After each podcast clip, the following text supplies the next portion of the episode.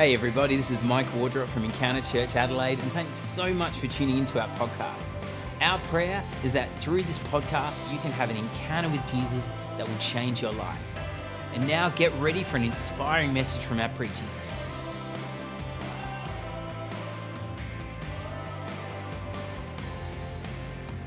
Now, tonight's message is on James chapter 4, and it is about humility. And let me tell you, I'm the right guy to preach this sermon. I am maybe the most humble man you've ever met. Thank you. Thank you. Can you already see the difficulty in preaching a sermon on humility? So either I get up and I say I'm an expert on humility, and, and, that makes you all think I'm arrogant, or I get up and I say I don't know anything about humility, which makes you think, well, why is he up here in the first place? So I really can't win when you're preaching about humility. But what I would say is this humility is a journey. It is a journey. And it's not about thinking less of yourself, it's just about thinking of yourself less. That's at the heart of humility.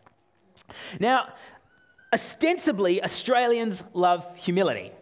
Like we talk a lot about how, yeah, yeah, we love the fair go. Anyone rises too high, you know, tall poppy syndrome, we cut them off, bring them down. That's not about humility, by the way. That's about just destroying people, but that's a whole nother sermon.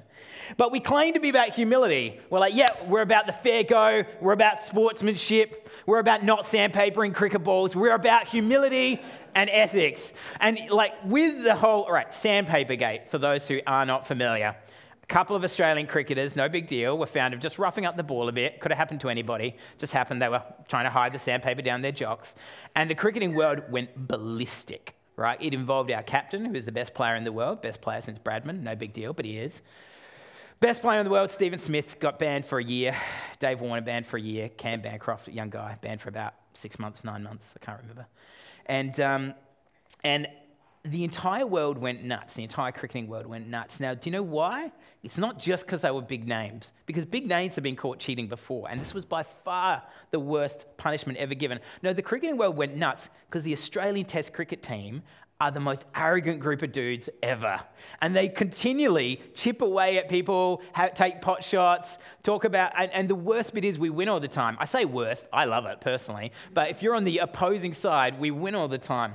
And so I was on the, I was on the cruise recently with my family, and the, and the first night we were there was the One Day International World Cup final. And I was sitting in a bar um, watching the cricket with a bunch of Kiwis and Poms because it was New Zealand, England in the final. And we started chatting, and they're like, Where are you from? And I was like, Oh, I'm Australian. And they're like, Ah, so happy you guys aren't in the final. Really happy about what happened to Steve Smith and the rest. I'm like, Great, thanks. Why? Because we haven't been humble. People like humility, but it's a difficult trait to get a hold of. It's not the same as humiliation. We've all been humiliated several times. I distinctly remember being that kid in primary school, you know, maybe getting just, you know, pulling out the pants too quickly at the bathroom and then immediately looking down and then soaking myself with water and just to go, yeah, no, it's hot today. And no one was fooled. That's humiliation. That's different. That's different. You probably didn't need to know that story, did you? just rewind that in my head a little bit. Basically, I was the cool kid in school and everything went right. Humility is a very different kettle of fish, though. And it's a very difficult thing to get a hold of. I think most of us would like to believe we're humble. But again, when you get to thinking you're humble, how do you know? Isn't that pride? It's very difficult. I want to explore this a little bit tonight.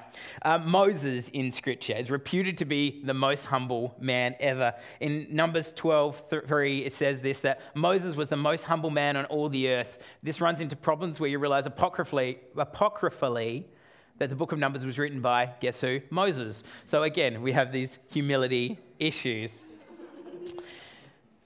The Office, everybody loves The Office.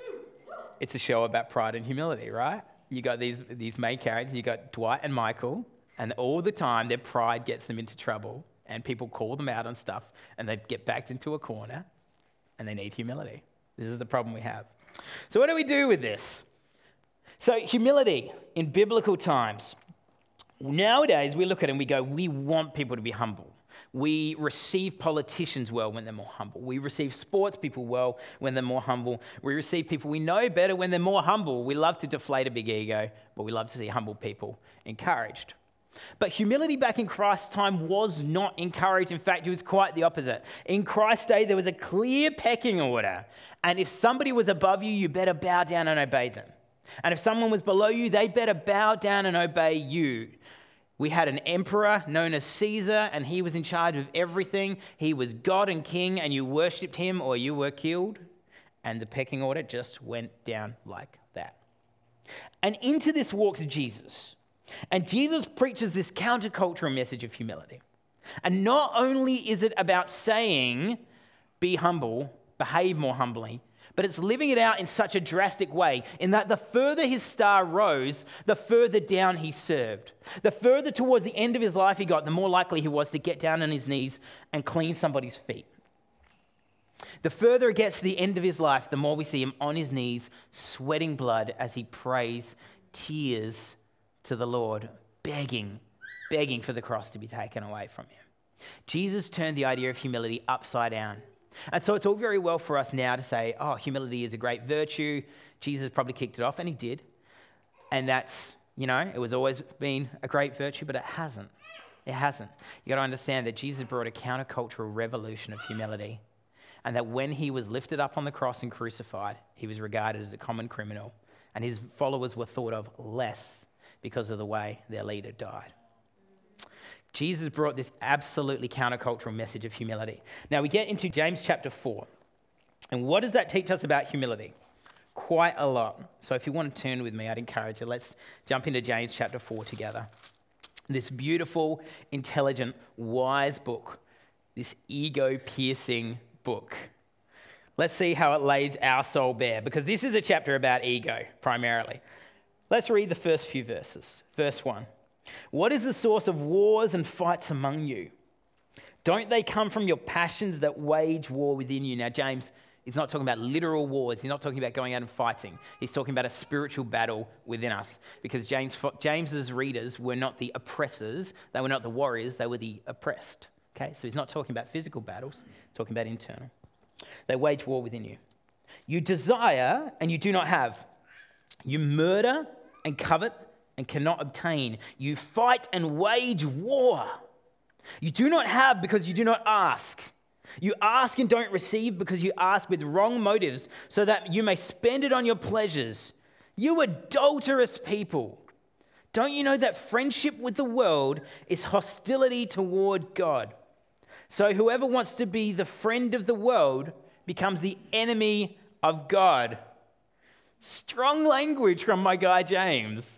You guys would not enjoy it if I called you, you adulterous people. Am I right? Like it would not be a, a positive thing for you to hear. But this is the language James is using. Why is he using this language? Because at the heart of your relationship with Jesus Christ is humility. And it is distressingly, painfully simple. Either you learn it and have a glorious, growing relationship with Jesus, or you don't, and you will struggle and fight in your relationship with Jesus. It is actually that simple.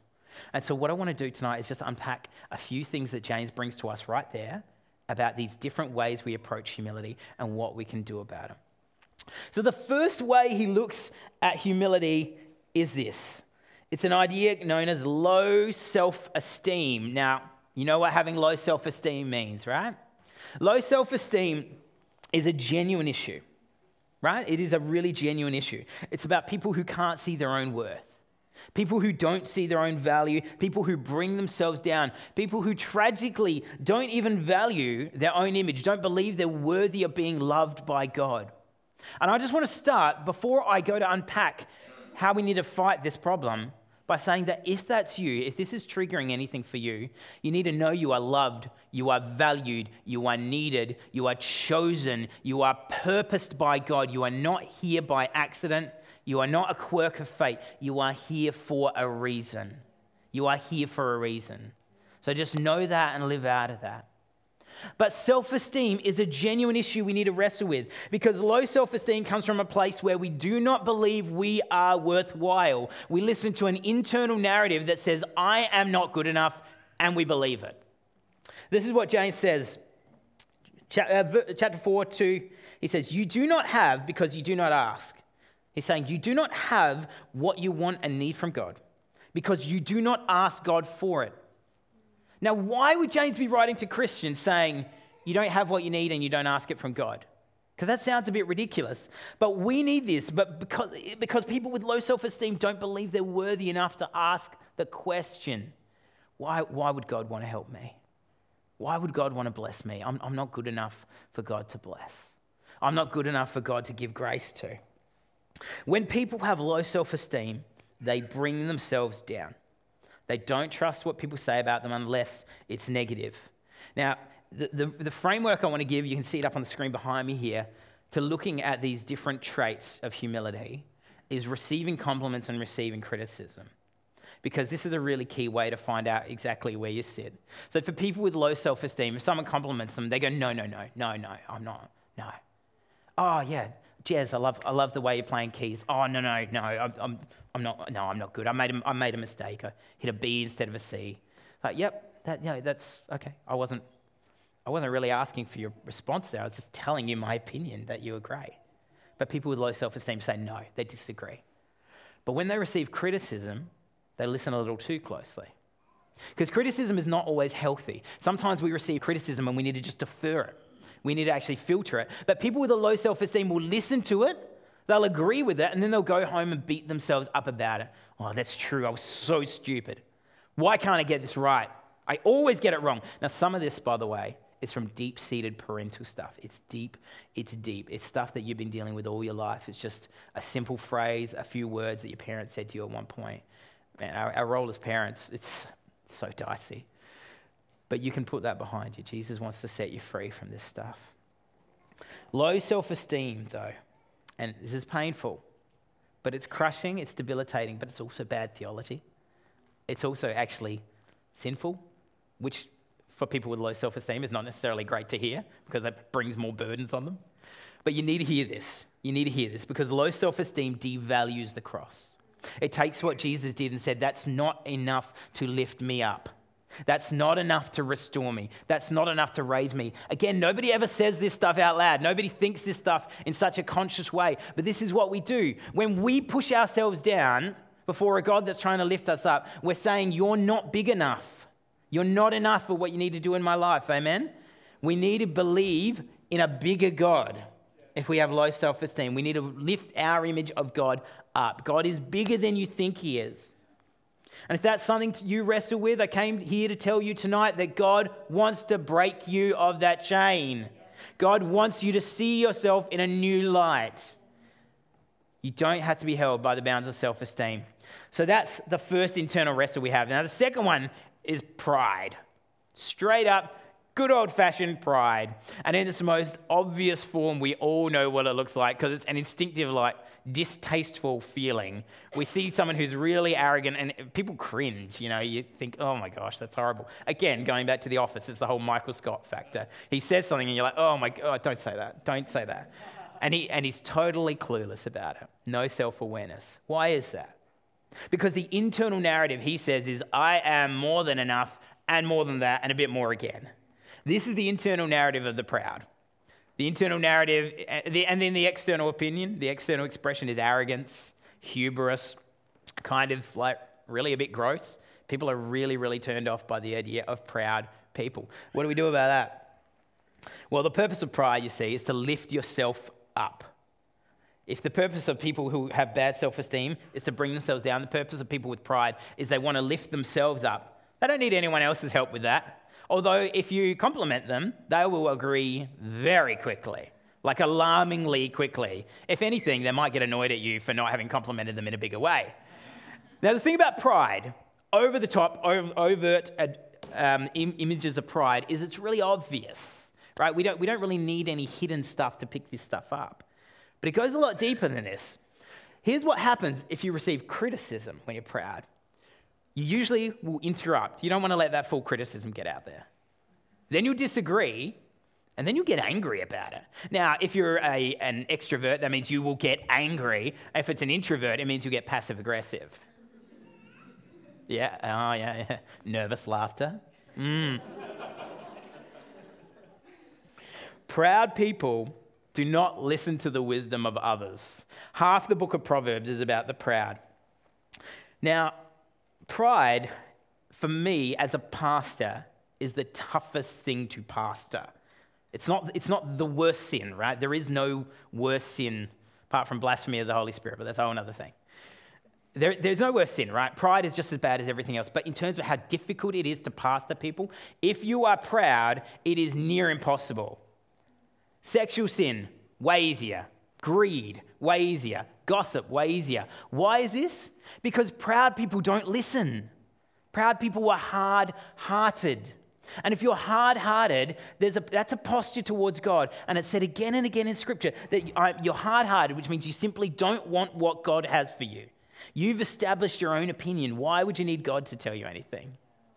It is the hardest thing for me to pastor. Now, you didn't come here for me to tell you what's the hardest part of my job. But nevertheless, I tell you that because if you think you might be one of the proud people here, you, you need to soften your heart.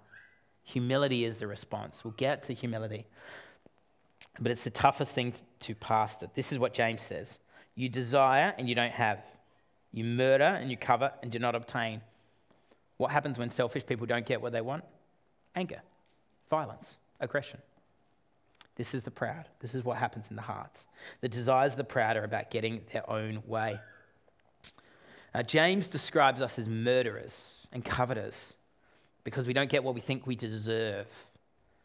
But Scripture, in all its occasionally brutal beauty, reminds us that without the influence of Jesus, what we deserve is nothing but death. We're not as good as we think we are.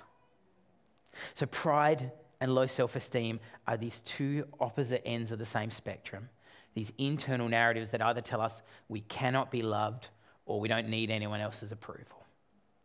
And both of them are damaging. But there is a third one, and the third one is so deliciously 2019 social media era narcissistic.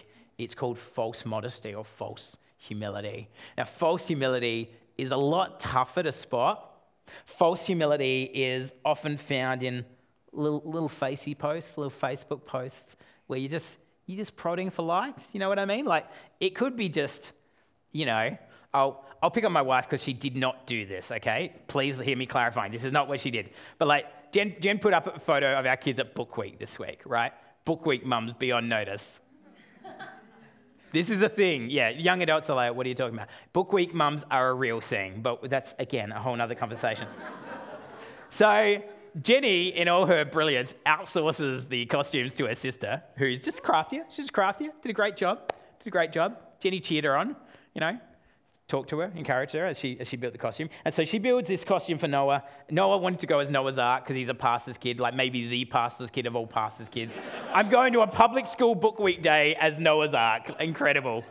Unbelievable. What a flex. I was like, oh, no religious education here? Watch me. Six years old. Noah turns up as Noah's Ark, and people are like, oh, wow, that's very impressive. Now, if Jenny was a different kind of person, she would have put it up and put some sort of caption on the bottom like, oh, just something I whipped together for Noah. Like, no, it wasn't. It took hours of love and attention and affection, and of course it did. But the whole, like, let me show you how much work I put in while making a comment indicating how casual it was and how I really wasn't trying at all, that's false humility, right? That's false humility. And it has its roots in narcissism. In fact, there's now a psychological term that they call uh, let me get this right, an inferiority complex. An inferiority complex, which is basically a fake complex where we pretend to be inferior so that others will affirm us. And you say it out loud like that, and you're like, wow, that's narcissistic. But we've all done it. We've all lived in that space. I remember there was this kid I went to primary school with. Wow, real primary school memories here tonight. I'll pay you for the counselling bill later. There was a kid I went to primary school with, and I've never forgotten. I know his name, but I won't say it. And I'll never forget, he used to walk around, five years old, going, Nobody likes me. Nobody wants to play with me. And we go, Yes, we do. Yeah, no, we love you. Come on, let's play with this kid. And so everybody would play with him. He'd be like, No, you don't. And it becomes this thing after a while. Even at five years old, you're like, Oh, yeah, I see what's going on here. And you start going, yeah, You're right. I don't really want to play with you. Like it becomes a self fulfilling prophecy. Because at some point, the more you go, no, no, I'm, I'm, I'm no good, you, you end up going one of two ways. Either people believe you and you start believing the narrative you're speaking and you go down the self esteem path, of low self esteem, or, you begin, or people big you up so much, you're like, they're right, they are right, I am great, and you become proud. The difference is with self esteem and pride, these are internal narratives you're listening to, telling you that you're not good enough or you're too good. But the thing with false humility is it's an external narrative, but you're looking for the wrong narrative. You're look, listening to the voices around you to affirm you, whether it's just that you go to the gym enough, whether it's the person you're with, whether it's the habits you have, the food you eat, the clothes you wear, the job you have, the money you earn, there is a narrative that we are looking for affirmation and we have to fight it because the culture we're in is like double tap, I like that, double tap. And you know, half the time you don't even like it, you're just like, that's my friend, double tap, keep, keep scrolling. And that's the energy we've given to it. But then we're going back on, oh, 50 likes. Usually I get 70, 55. Gosh, what's going on? What's going on? And you just keep checking, you know, the little check. I've done it. I'll, I'll just admit it here. I've done it, like recently, you know, put something up and be like, oh, it's a bit lower than I expected. Anyone else? Like, let's be honest. It happens. It happens. The thing about false humility is it seeks to bring yourself down, but in order for other people to bring yourself up. It's fake. You're faking it. And when people compliment you, you disagree, but only so they say it again. but when people criticize you, this is what happens. You listen, Externally, you're like, oh, thank you. Yeah, such a good point. But internally, you go one of two ways. You'll either go down the low self esteem route or the pride route. You'll either, go, you'll either start believing it and go, oh, wow, I'm terrible. And you won't ever filter for it because you rely on the opinions of others. Or you'll go down the other route of, of uh, pride and go, who the hell do they think they are? This is what ends up happening when you go down the narrative of false humility. There is a really prominent place in Scripture in Luke chapter 18 where we see it, where this tax collector comes and he's praying in this parable that Jesus says, uh, tells, and he says, Lord, I'm thankful that I'm, sorry, not a tax collector, a Pharisee comes. He says, I'm thankful that I'm not like that tax collector. I'm thankful that I tithe. I'm thankful that I'm a giver. I'm thankful that I'm faithful. So good that I'm like this, God. Thank you for making me this way. It's pretty gross, isn't it? And the tax collector is down on his knees, beating his chest, saying, Lord, have mercy on me, a sinner. And Jesus says, This man, not the other, went home justified. That is false humility. Now, there's got to be a way, and the, uh, the way is true humility. True humility. True humility is when the opinions of others are heard but they don't change your view of yourself. And it's not because you're proud and it's not because you're arrogant, but because the purpose of your life is not to be lifted up by those around you, but to serve and lift up others.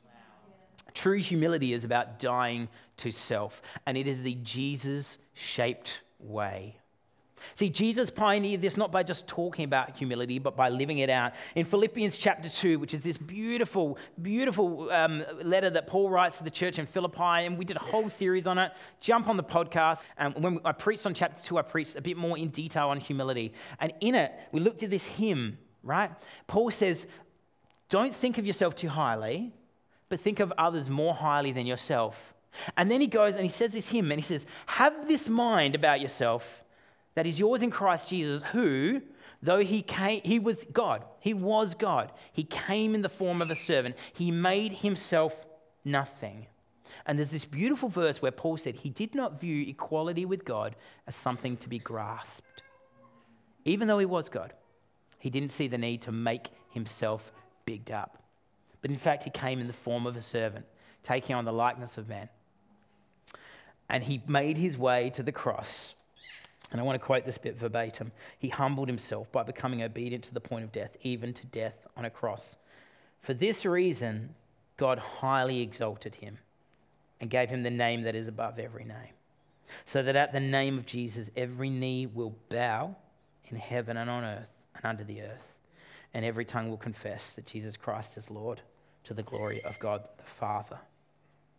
We'll come back to that. See, true humility exists to lift others up. It's not about you.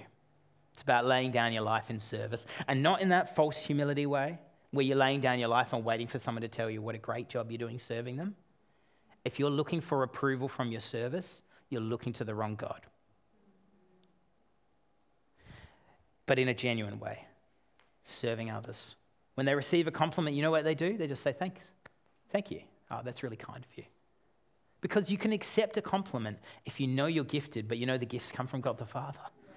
You don't need to reject them. You don't need to play the whole no, no, no, no, it wasn't me, it was all God. It was really all God. Well, like God didn't sing through you. God didn't make that coffee with your hands, right? Like you did that.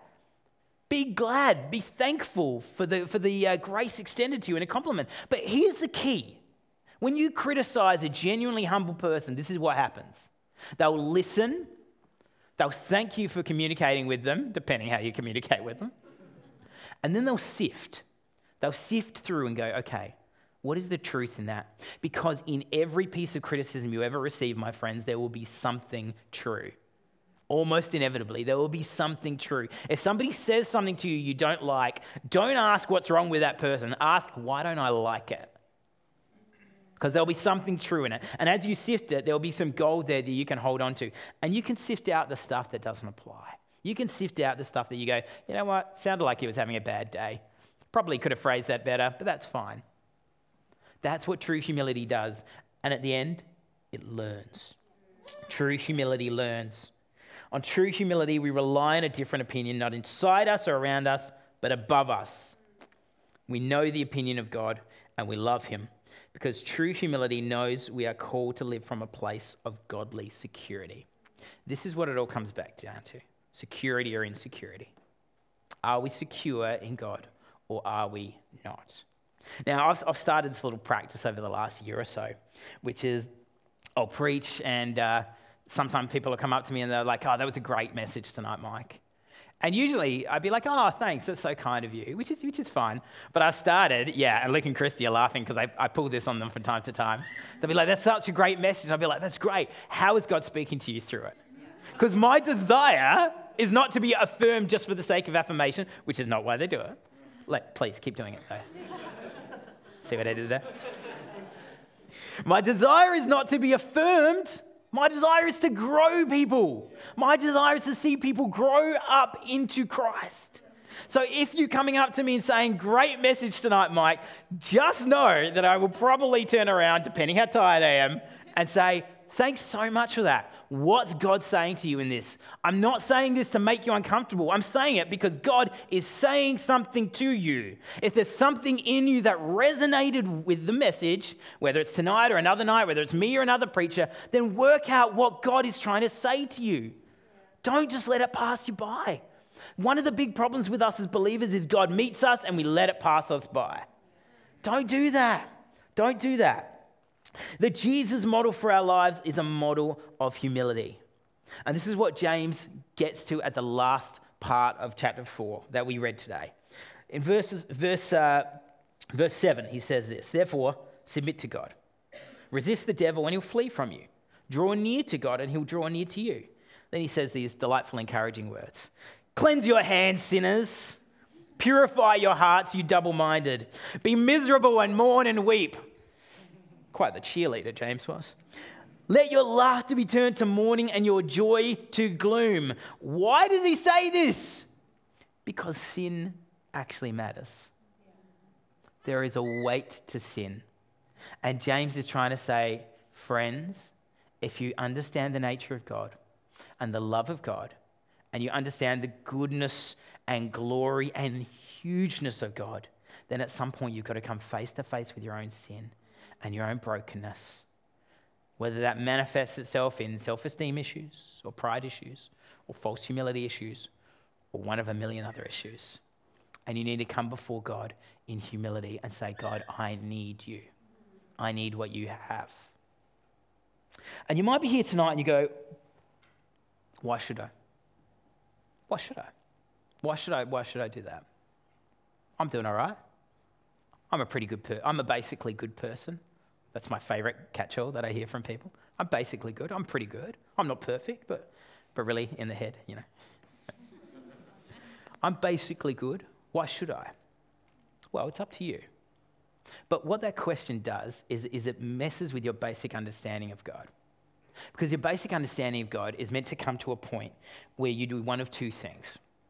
Well, you, sorry, you have these two conversations. And the first is to go, Who is my Lord? Who is my God?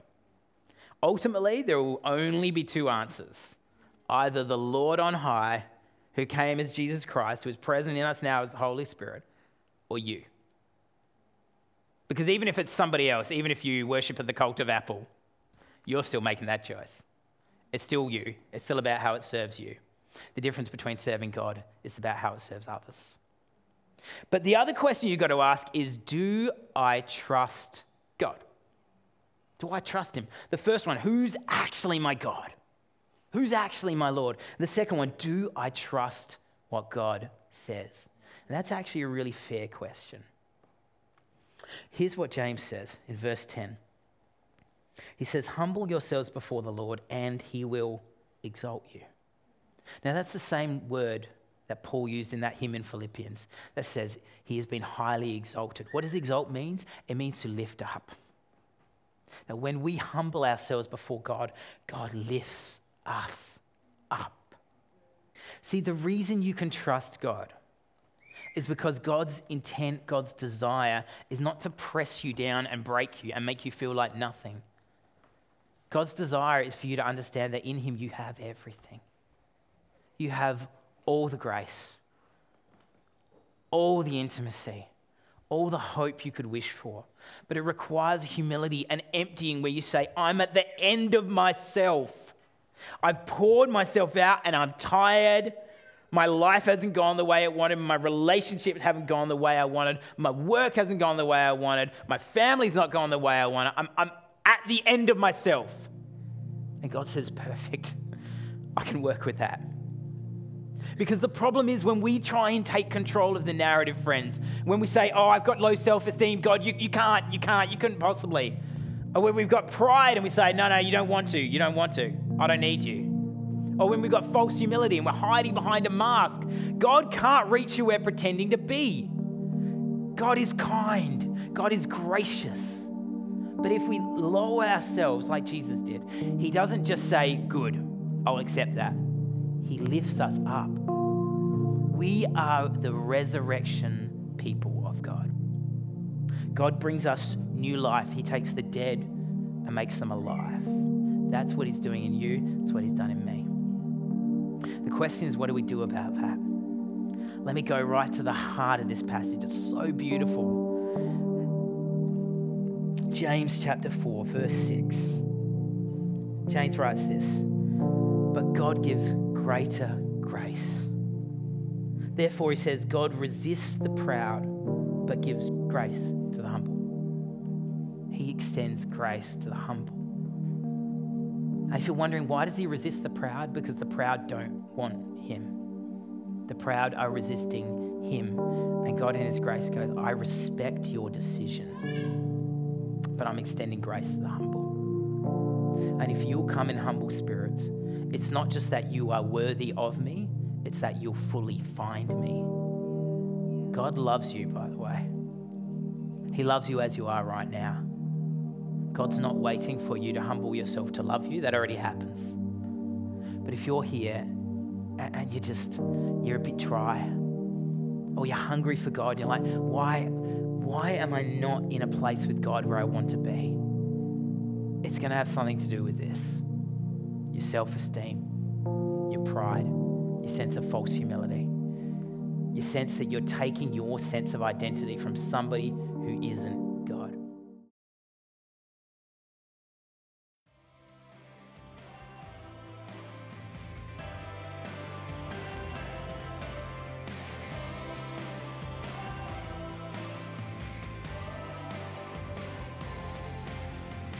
Thanks so much for listening. We'd love to hear from you. For more information and resources, please check out our website, encounteradelaide.com.au, and don't forget to leave us a rating and review on your podcast provider. Have an amazing day. God bless.